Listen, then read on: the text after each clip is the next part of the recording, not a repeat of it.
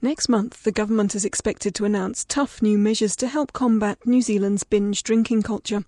Britain shares a similar culture, with alcohol estimated to cost health services there the equivalent of $8 billion a year. With the country's new coalition government promising to make alcohol a priority, Radio New Zealand's health correspondent Karen Brown visited the UK to find out more about the problems it's facing. In the first of this two part Insight series, she looks at the issue of teen drinkers and some of the innovative approaches being taken to tackle the situation. Friday night in any New Zealand city, we're drinking, many of us in a hazardous way, many just to get drunk. 700,000 New Zealanders drink large amounts, and the harm caused spans physical violence and crime, disease, early death, and lost educational and other outcomes. It's a scene replicated around the world, including in the United Kingdom. This is their view. Most of them sort of get loaded, as, as they call it, before they come out. Um, so they'll go down to the supermarkets and, and sort of stack up on, on really cheap alcohol. I mean, you, you can buy six cans of lager for five quid, and this this is strong stuff. This is like this isn't sort of your two three percent stuff. This is 5.1, 5.2 percent. Cheers. It's wrong to me that you can actually buy alcohol cheaper than sparkling water in some supermarkets.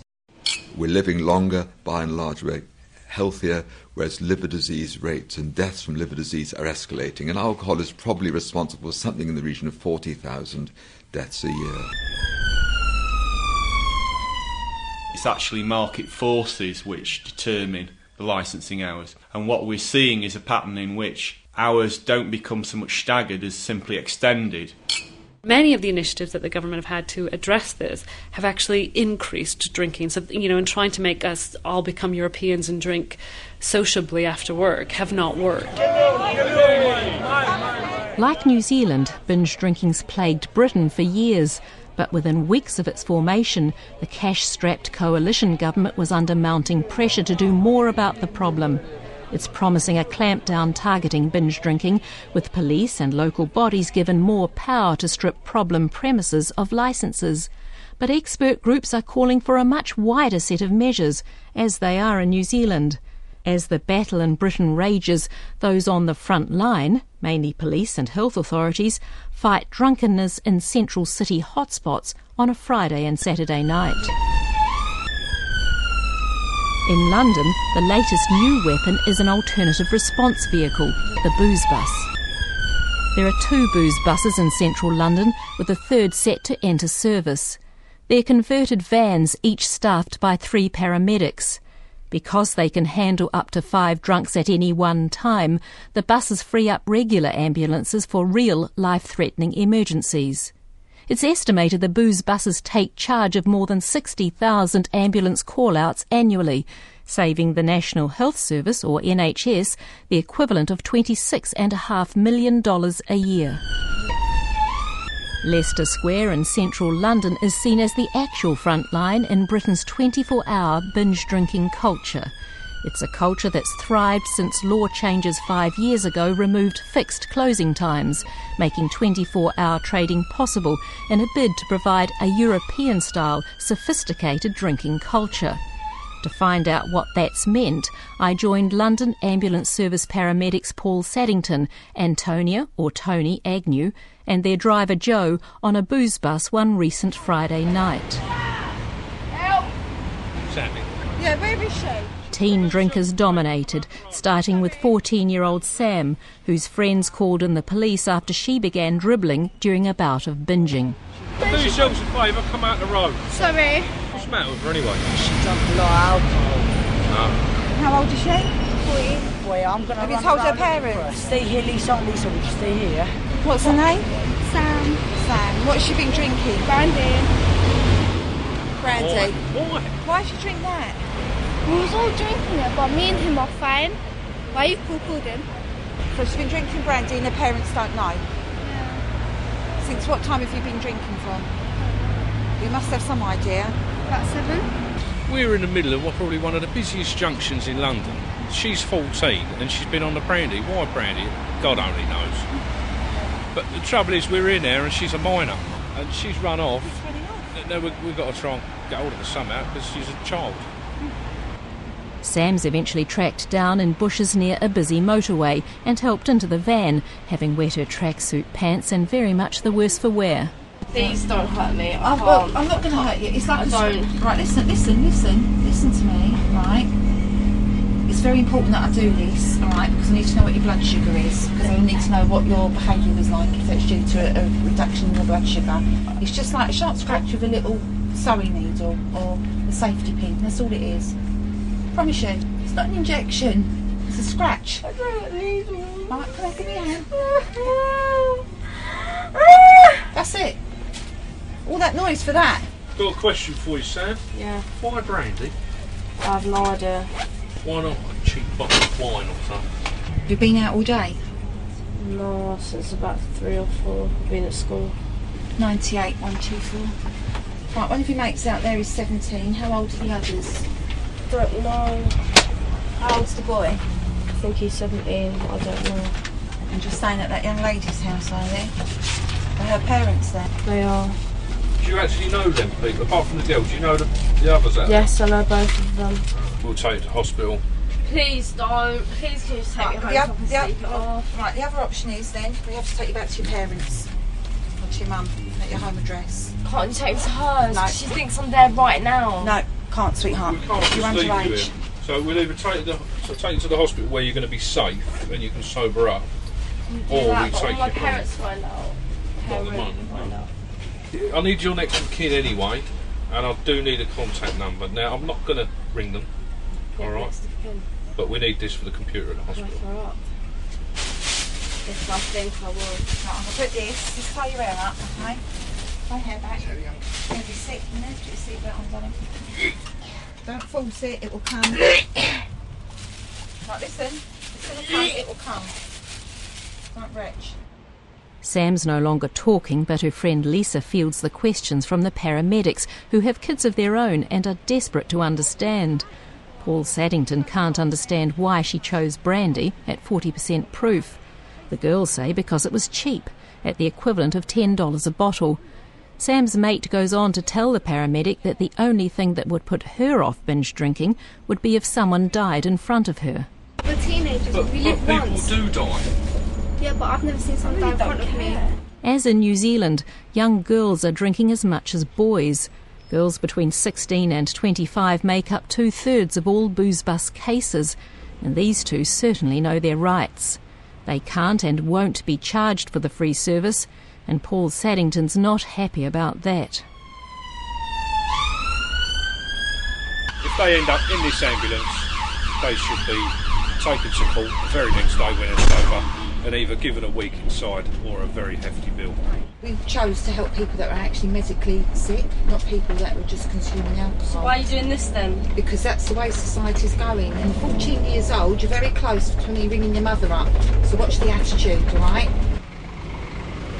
Tony Agnew manages the patients in the back while her colleague keeps notes. They take the girls to the paediatric department of Britain's busiest casualty hospital, St Thomas's, near Westminster, where I noticed hours later they were still waiting for a parent to be reached by phone and to come and collect them. I don't think she was as drunk as she was letting on. I don't think they've uh, consumed as much alcohol as they're, they're letting on. Um, because there was five of them there all together. Um, so I think two bottles between the five of them, uh, you know. They've used it as, I think they've used it as a taxi home, to be quite honest. But the night's not over. Indeed, it's barely got underway, and it's expected to really pick up once pubs close between 2 and 4 in the morning. Meantime, two more teenagers, boys aged 16 and 17, are also delivered semi comatose to hospital, and the crew takes on board a homeless Polish alcoholic. He's such a regular with them that he has his own seat on the bus, and heaven help anyone else whom he finds sitting in it. The work's dirty and demoralising for the crews, but they receive nothing but praise from other ambulance staff and the police. This is another ambulance service paramedic, also Paul, whom we met at St Thomas's Hospital. As a paramedic, essentially in central London, um, we would spend 90 to 100% of our shifts basically doing drunks. Um, you could be pretty much guaranteed that every job would be a drunk. Um, but since the uh, booze bus, as I like to call it, has come along, it's made a huge difference to my working life, um, and in fact, it makes the job much much better. You know. How? What What's it done to your working life? Well, well, essentially, I don't go to drunks all the time. Which, when you when you're doing drunk after drunk after drunk, it really starts to wear you down after after some time. Um, but now, although we're we're going to go to a lot of drunks anyway, that's to be expected of the job. It's really really cut out, um, you know, a lot of that work. Brian Hayes launched the Booze Bus five years ago and is still its leader. He says talks are being held about setting up centres separate from busy hospital A&E departments where they could deliver the drunks to further ease pressure on mainstream health services. He says the bus is more than a success. We're currently at the moment picking up anywhere between sort of 12 and, and sort of 17 patients in an evening, and that's one vehicle. So with the two vehicles, um, that, that's a massive saving on ambulances. I mean, on one shift we can we can actually free up 34 different ambulance journeys, which in the small space that we operate is, an awful lot. Yeah, we're actually in negotiations now with our NHS partners, should we say, um, in our walk-in centres and the, the, the different trusts on actually opening up somewhere where we will take those patients to. So not only will we be sort of freeing up the ambulances, but we'll be freeing up the A&E department as well. As in New Zealand, it's young people who constitute a large part of the problem. We have a massive problem. A real large percentage of the intoxicated patients that we'll sort of bump into tonight will be university students. The, the, the massive majority, I mean, we're talking over 80% of the people that we pick up aren't even from London. They're either from like the home counties or they're students sort of studying in London and the surrounding areas out on a night out. The catch all term used in Britain to cover all of the problems linked to alcohol is antisocial behaviour, and it's being associated with the revival of city centres and what's known as the nighttime economy. The director of the Centre for Criminal Justice Studies at the University of Leeds School of Law, Professor Adam Crawford, says the development of this nighttime activity is one of the most significant things to have happened in British cities over the past 10 to 15 years. Many British cities, in some senses, owe their vibrancy today to the nighttime economy and to the attraction of nighttime outlets, be they clubs, pubs, or, or other venues and, and outlets, which have, in some senses, enabled some city centres to survive what has been a major restructuring of British cities, particularly against the challenge or the threat of the out of town shopping centre and the out of town leisure outlets.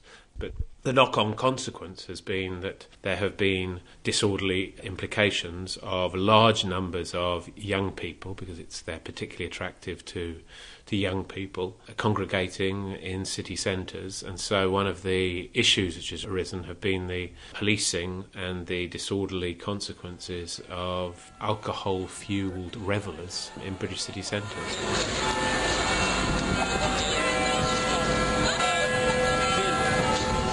London obviously has its alcohol problems, but not to the extent of other cities, notably in the northeast and northwest.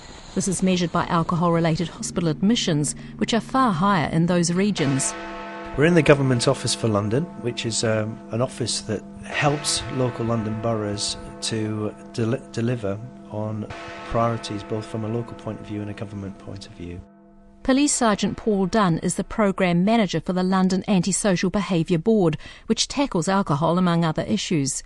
Sergeant Dunn says young people drink less in London than in some other regions. He's concerned that the increasing focus of the media in Britain, as in New Zealand, on drinking gives the public the idea that cities are less safe than they actually are the streets, certainly of London, are, are, much safer now than they've ever been, and um, people's perceptions in certain areas might actually show that that's not the case. But it's, it's usually based on media reports and television programs that actually use the, you know, sort of issues like nighttime economy related problems and, and violence at nightclubs and on the streets after these areas close down at night, just to sort of glamorize the whole thing. And I think people actually then realize or think they realize that that is reality for them and they wouldn't, would not use those areas late at night, which then goes on to just make them believe even more so that these are no go areas at night. And actually, in most cases, that's not the case at all. But there are definitely problems, as a talk to the police in any major UK city will show.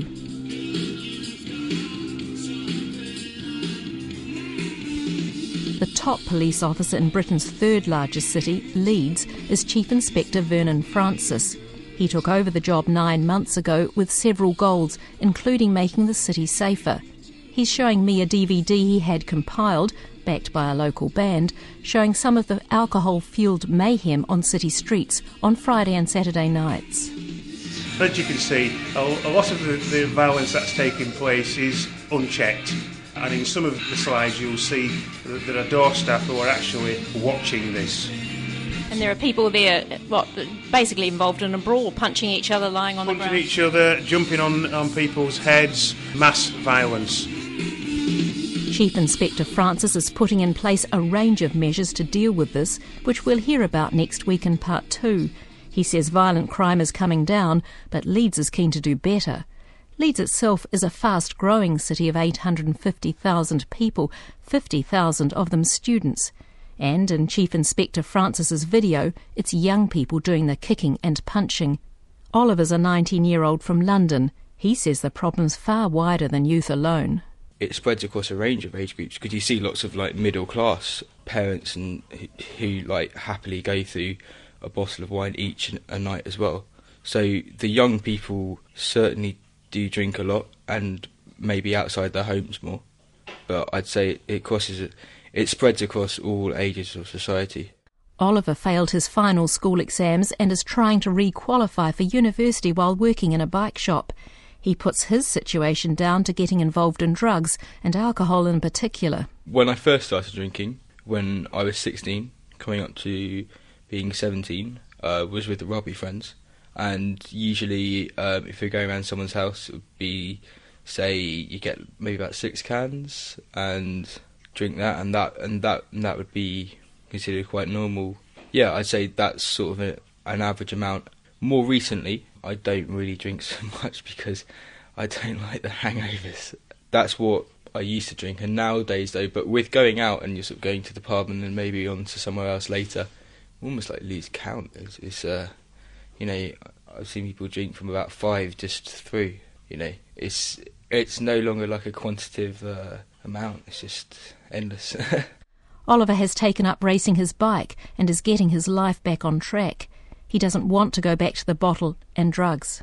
I've had quite a lot of nights just like uh, regret, but for me, it's uh, I find it quite difficult and I find it really uncomfortable and uh, very confidence shattering to view myself in a completely different way than I had the night before. That mental shift in focus and perspective from being sober to drunk, and the way that that affects men, men, mental decisions being made. When I then look back on, say, the night before and remember things I did, and have a completely different reasoning and view of them to I did at the time, and just think how silly that was, I find that really, really deeply. It's just deeply horrible for me because it shows such a. It's so unbalanced. It's so. It's quite unnerving to think that you've behaved in a different way, and it shatters my confidence really. Oliver says the motivation to binge drink is simply to have fun. I think people want to have fun, and even when they've gone past that tipping point of something no longer being sensible and maybe no longer the best overall effect, when they step back and look at it another time in that immediate place, they want to keep on having fun. And even when they've got to a stage where they're drinking too much and they're a bit all over the place and they're not communicating as, as well, in that stage, the most fun thing then is to just drink more because you, you don't want to go back, you want to carry on. Paul Dunn, the antisocial behaviour expert for the London Police, says people will drink if they have nothing to do, especially in areas of high unemployment boredom is one of the big issues. Uh, you know, people, if they've got nothing to do, they will drink. And we're seeing that on a day to day basis. Um, if you have, you know, an area where there's very large numbers of unemployment, etc., one of the ways of dealing with it could be more alcohol consumption. And I think we just have to be aware that there is a number of factors. I don't think it's that complex to understand. I think most people would realise that. But the alcohol debate is not without its complexities, and one is that while people may be consuming less alcohol in Britain overall, A hardcore is drinking more. Binge drinking means imbibing more than double the daily limit, which is 2 to 3 units for women and 3 to 4 for men. A unit is 10 to 15 grams of alcohol. The Drinkaware Trust is an independent charity funded by the drinks industry to research and provide factual information about alcohol and drinking. It says 18 to 24 year olds have slowed down their drinking and fewer under 18s drink.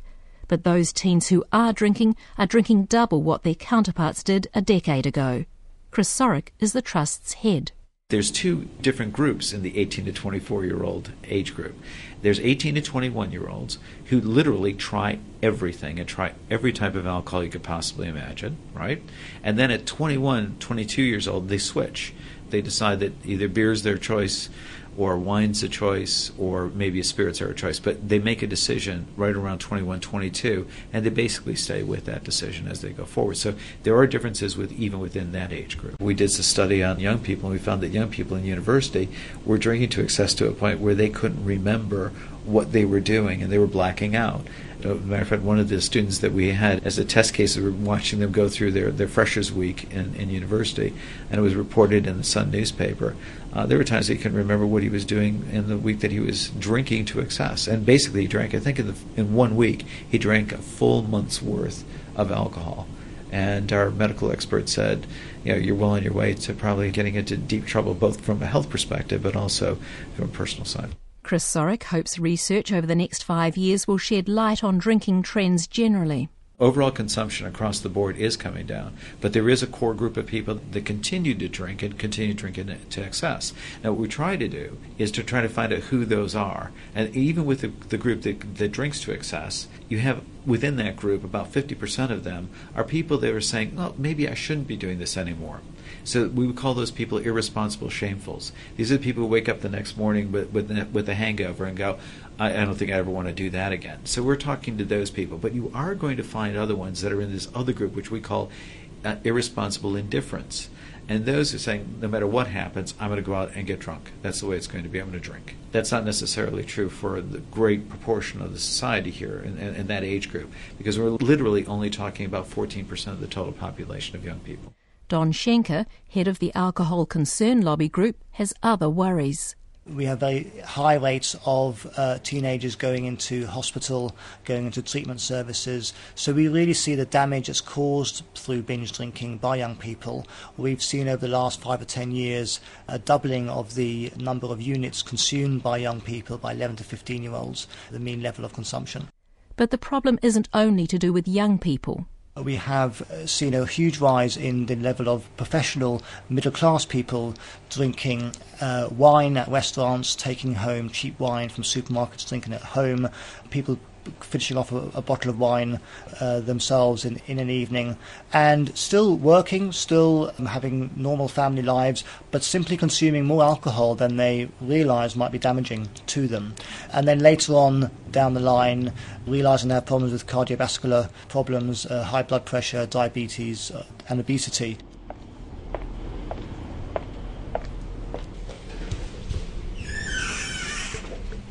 Uh, well, you're sitting in the Royal College of Physicians. Uh, it was founded in 1518 by Henry VIII with the aim of keeping the quacks out of the City of London. This is Professor Sir Ian Gilmore, the President of the Royal College of Physicians, the Chair of the Alcohol Health Alliance Group, and a liver specialist. Most youngsters do go through that phase, and, and fortunately for, for parents like me, get, get out of it alive.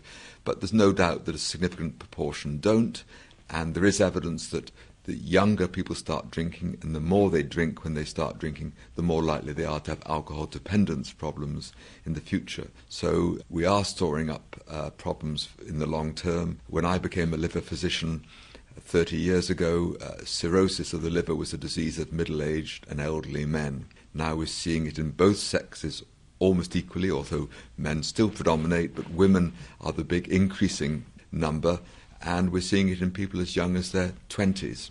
And every liver specialist in the country will tell you they've, they've seen people dying of alcoholic liver disease in their 20s. A real tragedy. And these people didn't make a life choice to die from alcohol. Our politicians like to call it a lifestyle condition, but that implies you have choice. And of course, alcohol is a drug of dependence. We're also in a society where alcohol advertising, uh, alcohol sales are around us 24 7.